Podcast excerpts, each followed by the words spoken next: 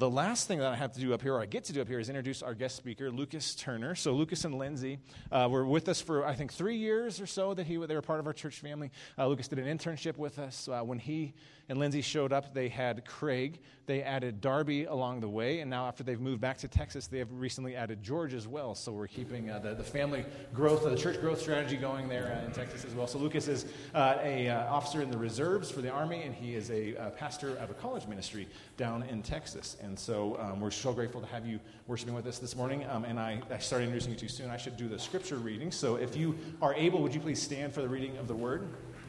Feel like Lucas is looking over my shoulder to make sure I'm doing this right as we get going here. Awesome. All right, so this, the reading this morning comes from uh, Romans chapter 6, beginning in verse 5. For if we have been united with him in a death like his, we shall certainly be united with him in a resurrection like his we know that our old self was crucified with him in order that the body of sin might be brought to nothing, so that we would no longer be enslaved to sin. For one who has died has been set free from sin. Now, if we have died with Christ, we believe that we will also live with him. We know that Christ, being raised from the dead, will never die again. Death no longer has dominion over him, for the death he died, he died to sin once for all. But the life he lives, he lives to God. So you also must consider yourselves dead to sin and alive to God in Christ Jesus. This is God's word. It is true, and it's given out of his love. You may be seated. So, Lucas, thanks for being here, man. Yeah. All right. Thank you so much. Yeah, let's give Colbert a hand. There we go. Yeah. Here you go. I'll leave that right there. Well, good morning, everyone. I, doing okay? I don't want to blow out the speakers. There we go. Uh, well, good morning. It is great to be with you all. Uh, I've no a few of you, uh, every time I come back, it's a, it's a smaller sliver because people move off and, and go, do their, go do their thing. And so it's, it's good to see new faces and old as well. I'll give you that. That's a great book, by the way. I, I read that once while deployed, and my soldiers gave me a hard time. They're like, You're reading a girl book? I'm like, Man up and just read it. It's a great book. So go for it. All right, well. Uh, you know, I'm actually in town this week. I'm at a conference in Denver for a bunch of theology nerds. We're going to just, uh, you know, present papers and, and, go have dinners and stuff. So a lot of fun here. And so I tried to recruit Colbert to say, hey, man, it's very close. I would love for you to be able to come up to that. He had a scheduling commitment, but he just happened to say, well, hey, why don't you come preach down here? So I guess the moral of the story is that Colbert's a way better recruiter than I am. Um, I noticed a couple of things. Uh, first off, uh, I someone you know, God provided someone that was in the area the Sunday after Election Day. So I'm sure Colbert was like, "Yep, uh, we'll let a guest preach uh, there." Um, and uh, what is it? We also just had Veterans Day. So, uh, as a veteran, for other veterans, thank you so much for all that you have done for us. So, hitting all these big ones, right? But also, like, we got to really talk about the big elephant in the room, right? We went back to Texas to ensure that the Astros could actually go and win another World Series. So all is right in the world. We are big Astro fans, and uh, it's been a lot of fun for that. So uh, a little short update on us. Y'all probably know Lindsay and myself and Craig and Darby. We did have George. I think we got a picture of him up there. So that's that's in Halloween this past past year. So they're growing. They're fun. Uh, really good. So we had a bat. So we had a skeleton and a unicorn. Uh, so all sorts of fun there. Now, we did notice this. This is a little weird or uh, you know, maybe odd. Every year that we've had a boy and named him after someone related to the Astros, the Astros have gone on to win the World Series. So, really, the debate right now with Lindsay and I is like, is it responsible to have 12 kids, 15? Like, like how committed are we to trying to, to trying to pull this off? No. Um, but, but really, it's great to be here with you all. I'm, I'm, excited to spend some time in the Word. So if you have a Bible, please go ahead and open it up to Galatians chapter 2. Galatians chapter 2. So, uh, like Colbert said, I'm, I'm, the minister for college and young adults at a, uh, at a Baptist church in Central Texas, right off Interstate 35. And we spent this entire fall semester, their semester's like almost done. They, they finish up in a couple days because they start very early, and then they just don't come back for Thanksgiving. It's kind of a unique schedule. But we just finished up uh, going through the entire book of Galatians. And the big idea for the entire sermon series that we went through is the, the simple idea comes from Galatians chapter 1. There is no other gospel. There is no other message of, true meaning, of, of, hope, of morality. Uh, there, there's nothing else outside of the good news of who Jesus is and what he has done on our behalf. I'm going to go and apologize in advance. If I have to clear my throat, my oldest son does not share many things, but he shared a cold with me last week, so he was very kind to do that. Um, but no, so uh, I, I, wanted to go through. We, we, really enjoyed our time in Galatians chapter 2. That was a really kind of pivotal moment for our ministry. We had a lot of folks that were really convicted by the truths that we encountered there, so I wanted to kind of explore that again a little bit with you all here. So as we're, as we're kind of getting settled in, the question I have is Has anyone here ever had a bad dream? You know, And I'm sure you're probably all thinking, like, of course we all have. Has anyone had a bad dream recently that, you know, like you wake up with and it's just, it's visceral. You feel it. You feel a sense of, of dread or, or, or hurt or, or, or, you know, some sort of emotional attachment. I mean, it just, it feels real. That's the, that's the description that you often hear from people our oldest, Craig, the, the cold chair, he's actually starting to go through like the first little wave of night terrors, and we're kind of dealing with that for the first time. But he's realizing like when you sleep, sometimes your brain just continues on with a certain amount of activity, and it, it's hard to deal with. But we're, we're going to kind of see a little bit of a, of a dream or, or a thought that should haunt in, in, a, in a healthy way, but also one that keeps a healthy dose of reality for who we are as Christians and the lives that we are called to live in the light of the gospel. So, why do we need to hear from Galatians chapter 2? Um, well, Colbert said that y'all just finished like over a year in the book of Acts, and so I didn't want to go back into Acts. Uh, but we're actually going to refer to that a couple times, so hopefully there's a level of familiarity. But, but the reason that we need to hear from this, this text is that those who have been declared justified in Christ, believers, Christians, and those who have not yet uh, become Christians, they both struggle with the same thing. They struggle with hypocrisy at some point or another in their lives. We also live in this weird kind of tension of, of uh, you know, cultural and ethnic separation and, and tensions that, that have historically happened in our, in our nation's history and the world history. And so a lot of times you'll hear words like, you know, ists or isms, you know, say that you're, you know, you're, you're into this ism or, or you are a blank ist. Um, and you're going to see that sometimes that's true. That applies to us. We're going to see that apply here in the scriptures today. And you know, uh, the, the way that we're going to see that Jesus is the solution to that problem, the way that Jesus redeems that situation is that He, where we struggle with this idea of kind of a harmony of how our truth and how our lives uh, actually interact with one another, Jesus is the perfect harmony of truth and life. And, and His life and His death was more than enough to fulfill and, and, and to remove any tension that we might feel between what we believe and how we act. And then, if the truths that we encounter today, you know, actually, in, you know, engage us and cause us to go out and live like they are true, then we should be characterized by our tolerance of people. We, we should be loving people, people that don't uh, build up man-made barriers to separate us from other people. We should be the most in, culturally engaged folks out there because we know that the commonality of the gospel has, has removed any kind of barriers between people who were uh, as far away from each other as they could be, but now have a common hope and a common identity in Jesus. So, the sermon title today is A Straight Talk Leads to a Straight Walk. Straight talk leads to a straight walk. Right belief about God will result in His people living rightly as well. Our, our ability to obey God is grounded in what we know of Him and, and in His good news, in His gospel. The gospel is our grounds for being able to joyfully and, and consistently obey Christ. So we're going to have plenty of time to dive into the text, but would you first uh, mind joining me for a moment of prayer? Let's pray. God, um, I thank you so much for this time to come back to. Uh, come back to a family, um, just uh, names and faces and uh, friends that w- we've seen uh, over the years, and it's been a couple years um, since we've seen so many it's amazing to see the changes and, and uh, you know just how kids have grown and, and uh, people have uh, just kind of grown together over time. And it's beautiful to see. I hope that this church knows um, from, from an outsider coming in that uh, they are faithfully pursuing you. And, and, i'm just really encouraged for that. I hope that the, the pastors and the elders and, and the deacons all know that. Um, let them be encouraged for the work that you have called them to do. It's wonderful to see uh, even for one little sliver on a sunday I pray that this time that we encounter your word is one that, uh, you know, that changes us, that we don't uh, just stay here, that we go out and live uh, for the rest of the week like it's actually true. Help us to understand that, that a straight talk can lead to a straight walk. Um, I pray that you uh, help me maintain my voice. I don't lose my voice, uh, but also that you help me just step aside from this process and let your Holy Spirit speak to us powerfully this morning. God, we love you so much. We trust you. We pray in Jesus' name. Amen.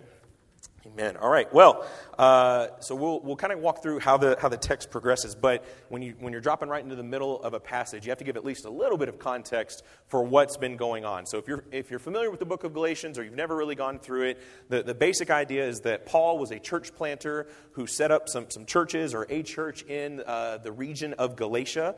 And, and so he uh, has since moved on, continued some of his missionary journeys that y'all encountered in the book of Acts. And, and he got some level of a report, some, something uh, that told him that a new group of people, a new group of leaders called the Judaizers, have come in and said, well, the gospel is good, and you do need to believe that, but you also need to maintain a certain level of, of Jewish cultural practice. Um, I mean, I'll just say it, the awkward word is, I mean, it comes up in the text many times, is, uh, you have to observe circumcision in order to be a Christian.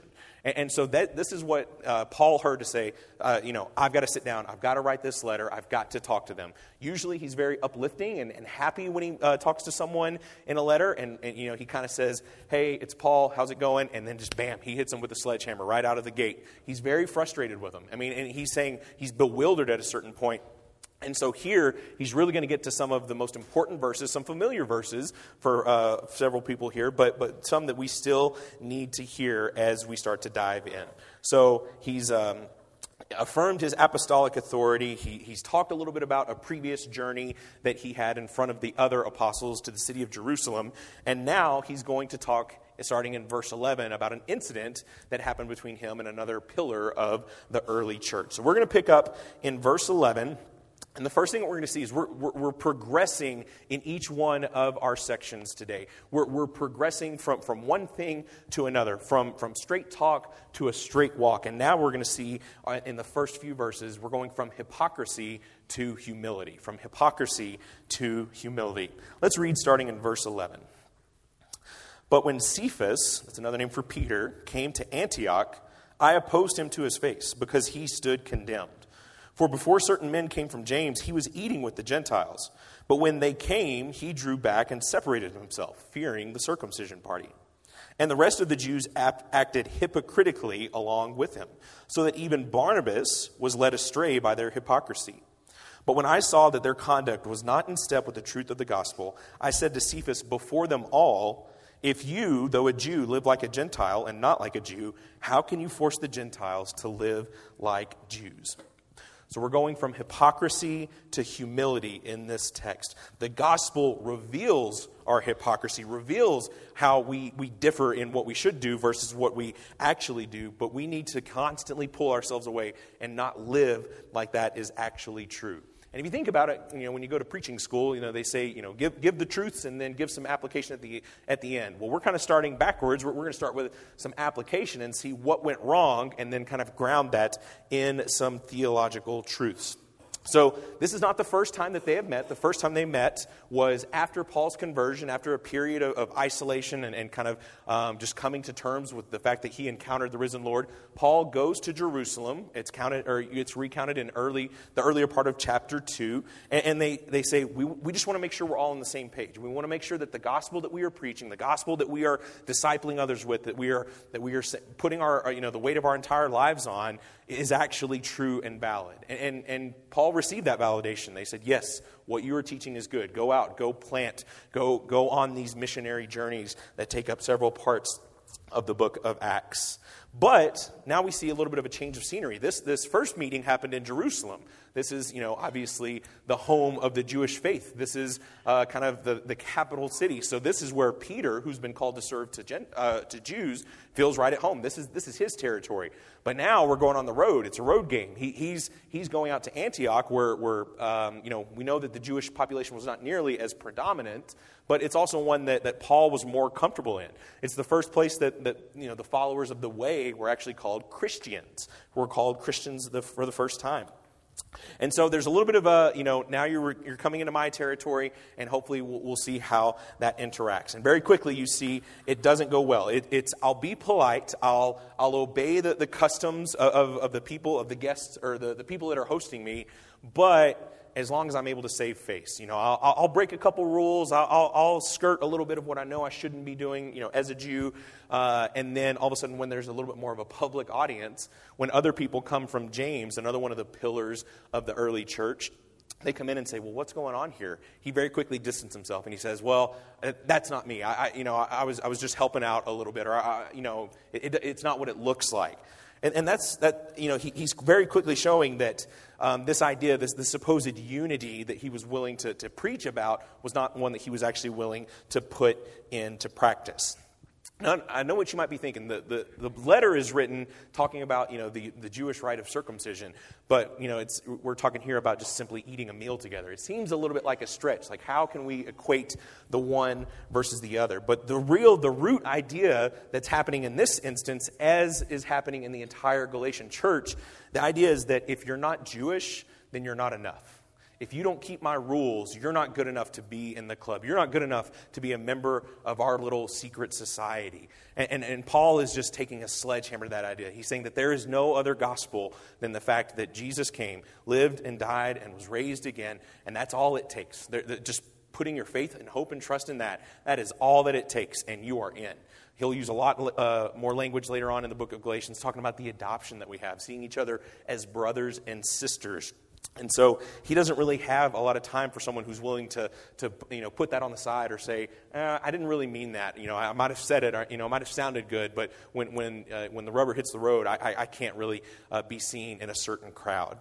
And so, how does Paul deal with it? You know, uh, there's a specific practice that Jesus gives us whenever one brother sins to another. It starts out with a interpersonal, just a one-on-one interaction that might need to escalate up the, the church discipline process. But he says right here, you know, this was a public sin, and so it requires a, a bit of a public rebuke. It requires, hey, I'm going to talk to you, but everyone else needs to hear this. We, we need to hear this basic truth. He's saying, how, how can you be such a hypocrite? How can, you, how, how can you have such a difference in what you believe and what you actually practice? It's another way of saying your, your theology should have a certain amount of consequences in what you believe. You know, I, when, I, when I'm counseling uh, our, our, college students all the time, you know, we, I, I, usually try to drill in three basic truths. I, I tell them that God is in control, that God is good, and that God loves them. And usually there's some level of a, of a struggling to believe or, or hold on to one of those truths that's causing whatever misbalance. You know, I'm, I'm, struggling with grades. I, you know, I, I can't keep a relationship, or um, you know, I deal with anger all the time. Usually, it's rooted in one of those three things. And so, there's something similar here. I, I'm struggling to actually believe that these things are true and good enough for me to put my weight on them. And, and, and I, love, I love this uh, little bit right here. Uh, in verse 14, it says, When I saw that their conduct was not in step with the gospel, with the truth of the gospel. And so, it, it, when you really kind of break that down into the original language, uh, it's, it's simply, Paul loves to like, you know, just jam words together and say, here's a new word. And so it's always fun for translators. But basically, he says they were not straight walking, they were not ortho walking. And if you think about it, we're familiar with the word ortho uh, applying to something being straightened. I think I grabbed a picture here uh, of, a, of a guy getting braces on. So, uh, who puts those on? An, an, orthodontist, right? A straight toother. That's literally what, what it means. And so, uh, someone that does that is literally bringing, bringing a level of, of you know, order to something that's misordered, where, where teeth should be growing straight and they're not. Sometimes an orthodontist will help, help them straighten out. And so, that's what Paul is doing here. When I saw that they weren't straight walking, ortho walking, then I needed to, I needed to kind of uh, say, Let, us have a huddle here. Let's talk this through. Another way that this kind of comes out is our orthopraxy comes out of our orthodoxy. You know, our right practice only comes when it's grounded in right belief. And so, how should we like? How should we live? How, how should we be willing to uh, to engage as if these uh, these verses have some level of meaning to us? They, they don't just apply to the Galatians two thousand years ago. Well, I think the first one is that we need to be proactively humble as Christians. We, we, we need to cultivate some level of humility. And, and, and I believe that humility falls either through internal, uh, or sorry, hypocrisy falls either through internal or external humility. You might prepare beforehand and, and remind yourself of who you are not because of who God is. You remember, uh, God is God and I am not. That's a good way to proactively do it. But sometimes it might be an external humility. It might be what Peter is experiencing here, where he is being humiliated, being humbled for who he is in light of the truth of the gospel. We need to cultivate a, humility that beats hypocrisy to the punch. And this is the hard one. If need be, we need to be willing to have hard conversations with other brothers and sisters who are not ortho walking, who are, who are not walking straight in line with the truth of the gospel. I, I, you know, we, we had a young man uh, in, in, our group that was uh, just dealing with a, a, severe, severe anger problem, um, and, and he just didn't realize it. He, he, he, thought it was all fine. He didn't understand why everyone else was treating him a little oddly. And so we just had to have a hard conversation. One of the other pastors and myself, we, we set him down and said, Man, th- this, is, this is misordered. This is misguided. We want to bring you back in to uh, get away from this anger and, and to really focus again on the gospel message itself. We need to be willing to have those conversations. That, that, is, that is a good and, and right thing to do, but that doesn't mean it's easy. So be encouraged. Know that humility is going to come one way or the other, either from the inside or from the outside. And, and it's because the brothers and sisters among us have been charged with that call to instill humility in one another. So that's the first section. That's the, that's the first part. We've seen hypocrisy change into humility. But for straight talk to lead to a straight walk, we're going to get uh, really into the straight talk, the, the truth of the matter in verses 15 and 16. From there, we're going to see a progression from works to faith. We're going to go from works to faith. Let's start in verse 15. It says, We ourselves are Jews by birth and not Gentile sinners. Yet we know that a person is not justified by works of the law, but through faith in Jesus Christ. So we also have believed in Christ Jesus, in order to be justified by faith in Christ and not by works of the law, because by works of the law, no one, nobody will be justified. Okay? We are going from works to faith. Righteousness is, is through faith alone, not through works and not through any combination of the two. You know, um, I know Colbert has a construction background uh, with his dad. Uh, anyone familiar with construction, like the idea of a load bearing wall? So, I mean, uh, if you watch enough HGTV, you also know what a load bearing wall is. Because everyone wants, like, no one ever says, I want more walls in my house. They, they always want fewer walls. It's always fun to see.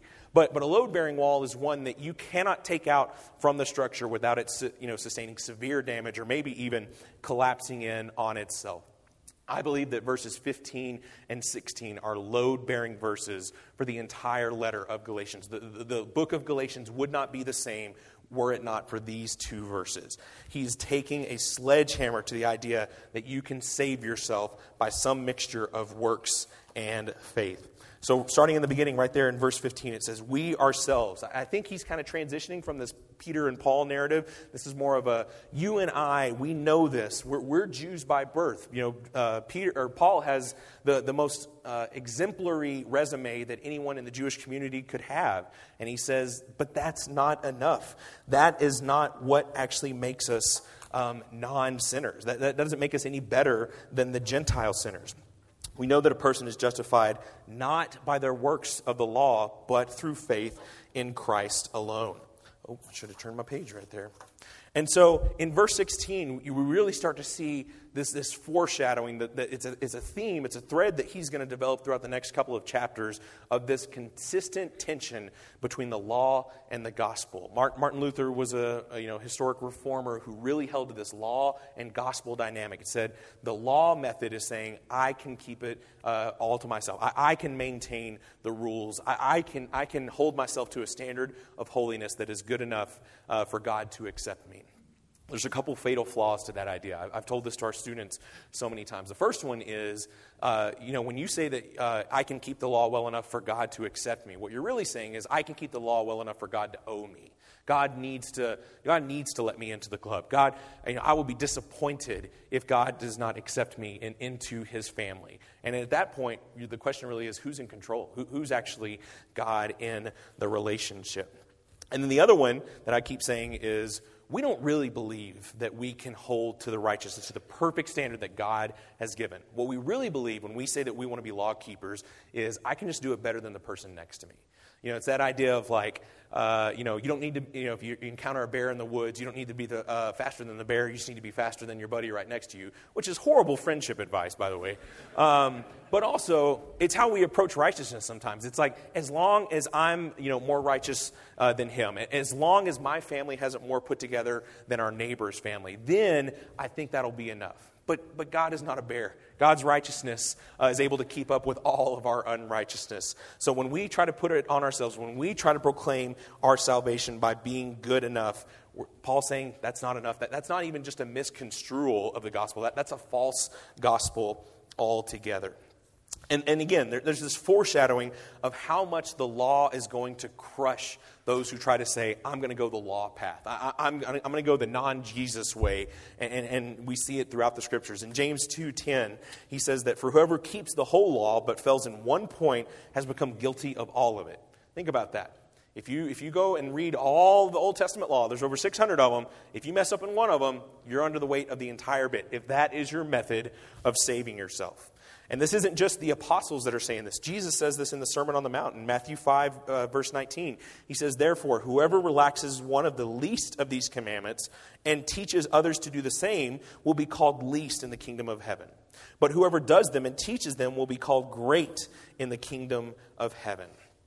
So when we sign up and say, you know what? I believe that Jesus died for me. I believe that that's good enough to save me, but I'm going to get a little extra credit. I'm, just going to try just a little bit harder. You're negating the entire thing. You're, saying it's not good enough. And, and, and, I love this. If you're, if you're the kind that like to write in your Bibles or mark things, look at the, in verse 16, that there's a repetition of both positive and negative things here. Paul is really hammering home one point. The positive is that we are justified by faith alone in Christ. We are saved by faith alone in Christ. And then he says it three times not by works of the law. It is not through works of the law. No one will be justified through works of the law. He's just repeating time and time again these truths. Stop trying to save yourself this way and, and remember the truth and the hope that we have in Christ alone. And so, what does this mean? I mean, I've kind of hinted at it a little bit already. There's no gospel plus. There, there's, no, no, there's no thing, there's nothing that you could add to the gospel to make it more applicable to your situation, that, that, could, that could somehow make you look a little bit better in front of God or in front of others. And so, as I was trying to figure out how could we apply this truth, I loved kind of the repetition that you have here. The it's not by this, but it's by this. And I'll admit, I'm plagiarizing uh, from someone named Colbert because he preached this example like three years ago, and it's always stuck with me.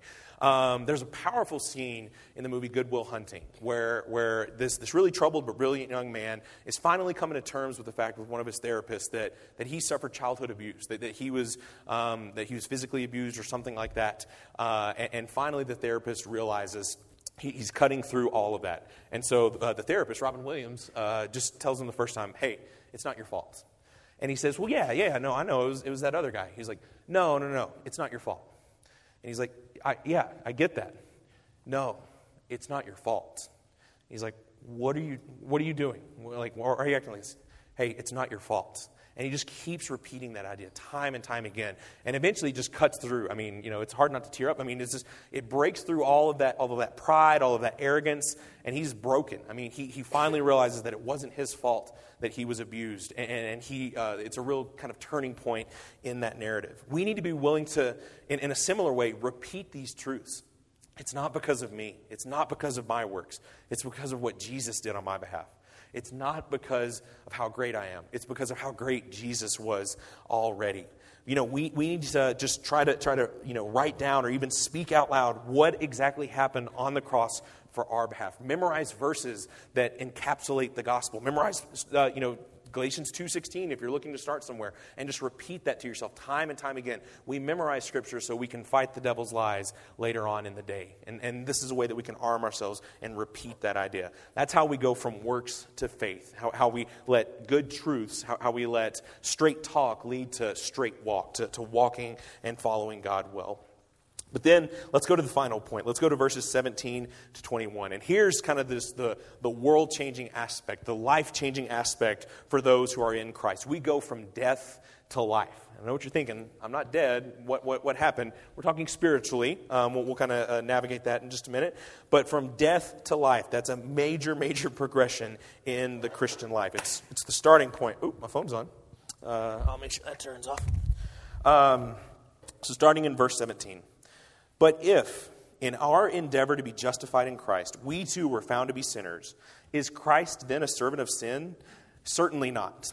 For if I rebuild what I tore down, I prove myself to be a transgressor. For through the law I died to the law so that I might live to God. I have been crucified with Christ. It is no longer I who live, but Christ who lives in me. And the life I now live in the flesh, I live by faith in the Son of God, who loved me and gave himself for me. I do not nullify the grace of God, for if righteousness were through the law, then Christ died for no purpose.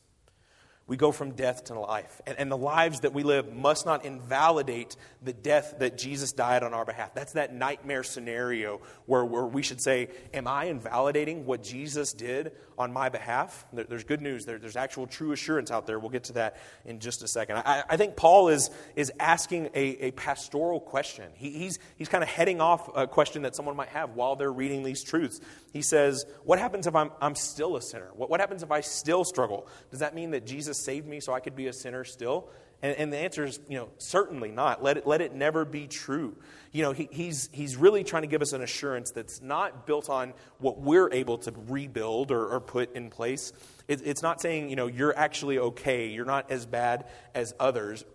Uh, but it's really saying, you know, our assurance is the fact that the old person, the, the, the one that was alive before I encountered Christ, that person is not, you know, like kind of lurking behind me. It's not like this, you know, I've got like an angel and, and, a, and a devil on, on the shoulders that are arguing back and forth. It's, it's not any of those comic illustrations.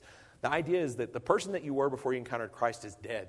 I mean, they, they are dead. They, they, are, they are six feet under. They, they are not coming back. We might struggle. We might have some habits that feel like that old person, but we are a new creation in Christ. I mean, he says right there in verse 19, it's why we uh, pulled from Romans chapter 6 as well. For through the law I died to the law so that I might turn around and live to God.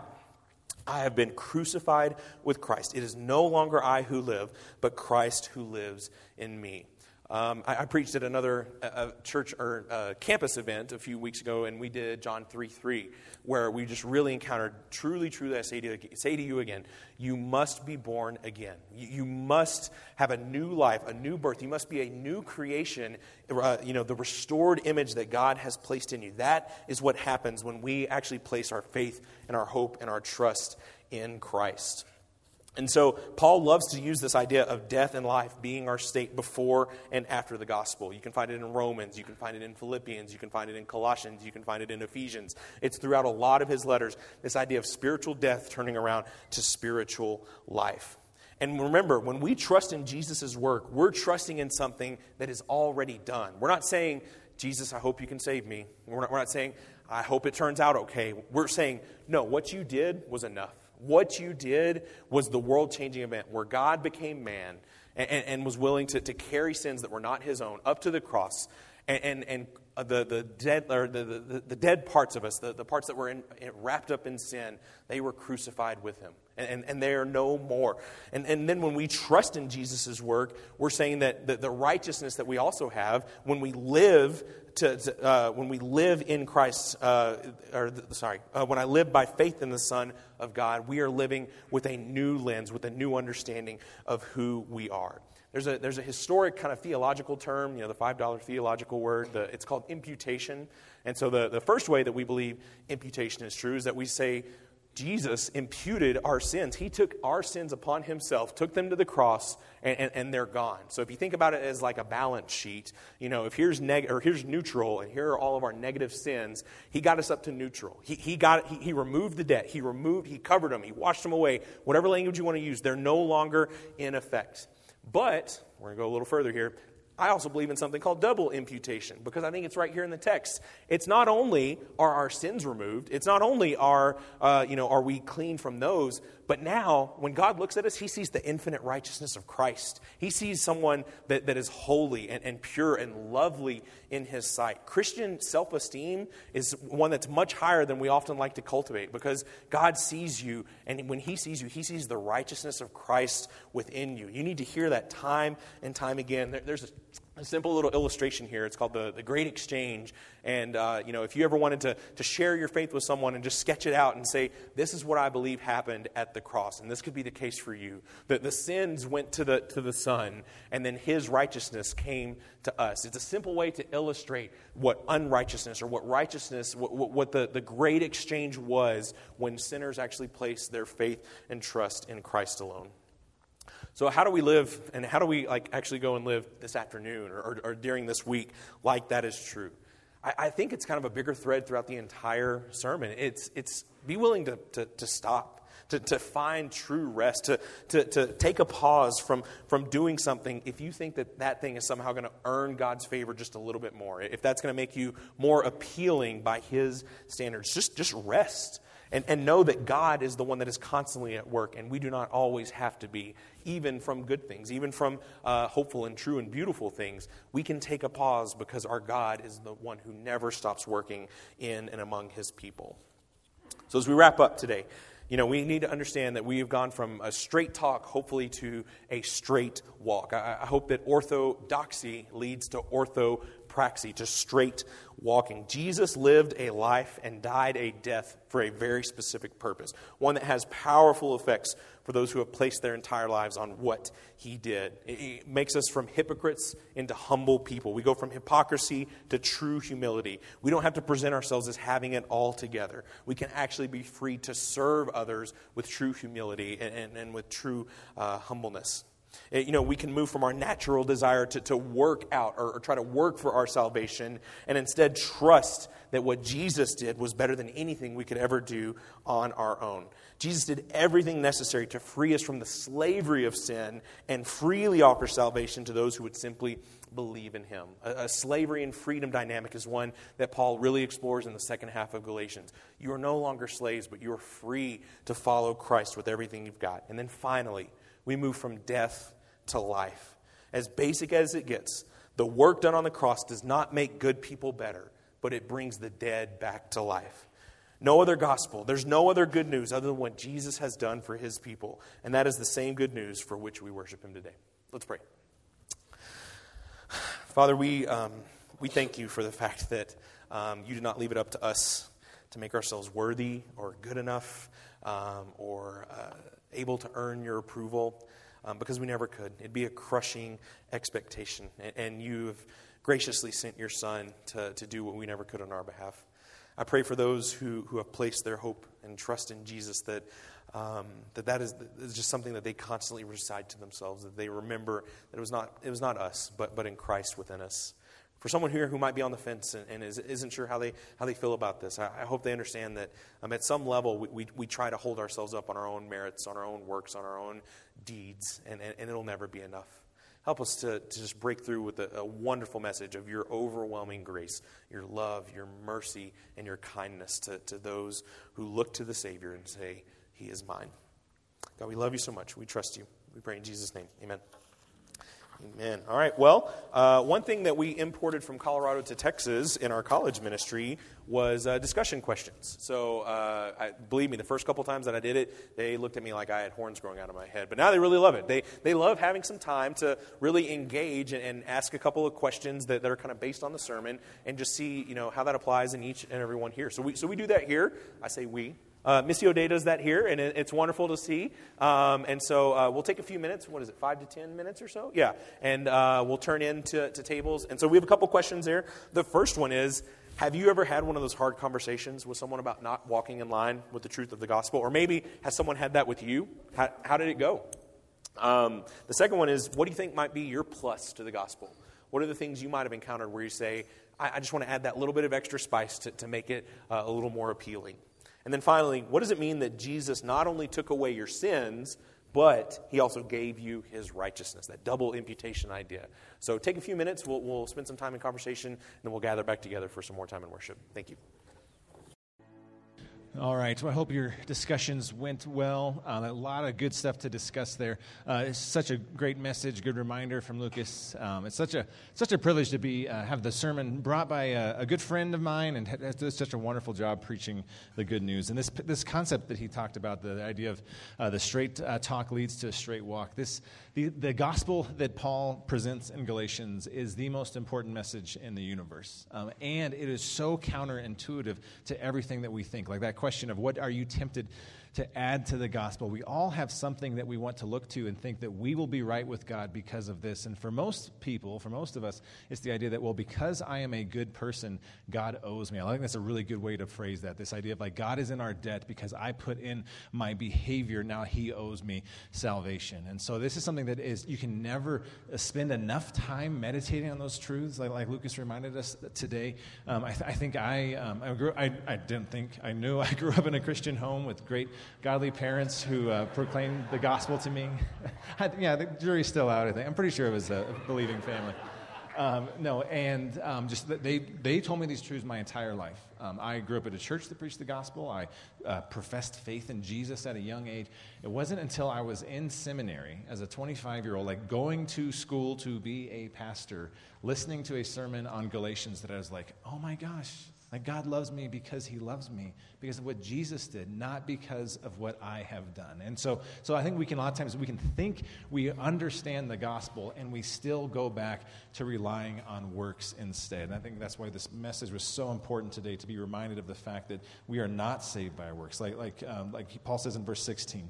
Yet we know that a person is not justified by works of the law, but through faith in Jesus Christ. So we, have, so we also who have believed in Christ Jesus, in order to be justified by faith in Christ and not by works of the law, because by works of the law no one will be justified. And so um, Martin Luther has this famous quote where he says that the reason why he preaches justification by faith alone every week is because every week we are prone to forget it. And so that's one of the reasons why we do communion every week here as a church is we need that tangible reminder that I was looking to something other than Jesus this week for justification. Right? I was relying on my own works. I was relying on, on something else, looking for satisfaction outside of Jesus. And when we come to the table, when you take the bread, you're reminded that Jesus' body was broken for you. When you take the juice, you're reminded that Jesus' blood was shed for you, and it's only in his broken body and in his shed blood that we can find salvation. It's not by our works, it's only by his grace. And so, if this is something that you have never uh, processed, that you've never received uh, the grace of God freely, we would love to pray with you this morning. My wife, Kelly, and I will be in that back corner. We would love to, to pray. Um, and for the rest of us who have put our faith in Jesus, uh, this time of communion, uh, really spend some time meditating on, on the truths that Lucas reminded of us today that you are loved not because of anything you can do to earn God's love, but because of what Jesus did for you. Okay, you have been crucified with Christ and you no longer live, but He lives through you. So if you are able, please stand with me and we'll, I'll say a word of prayer as we uh, uh, go this morning. Uh, we're going to spend some time worshiping through song, we're going to worship through prayer, uh, through the taking of communion, uh, and all these things. So let's pray. Heavenly Father, we're so grateful for time together as a church family where we can be reminded uh, that you love us enough to send your Son to die for us. I pray that the, the amazing reality that uh, on the cross, all of our sin was paid for, all of our unrighteousness was laid on Jesus. And out of, out of the overflow of your love for us, you have given us all of the righteousness that Jesus has that we can never earn. Lord, we can, we can never do enough to, to uh, put you in our debt. That's such a foolish thought to think that somehow our good works would make you owe us a favor of going to heaven. But instead, God, I pray that we would rest in the truth of what you have shown us through your word. That is by grace, through faith, that we are saved. That it's your unmerited, undeserved kindness. And when we rest in that, we can find the hope of eternal life. So as we sing these songs, be glorified in our midst. As we pray for one another, uh, may we our hearts be encouraged. As we partake of the communion elements, may you nourish our souls. It's in Jesus' name we pray.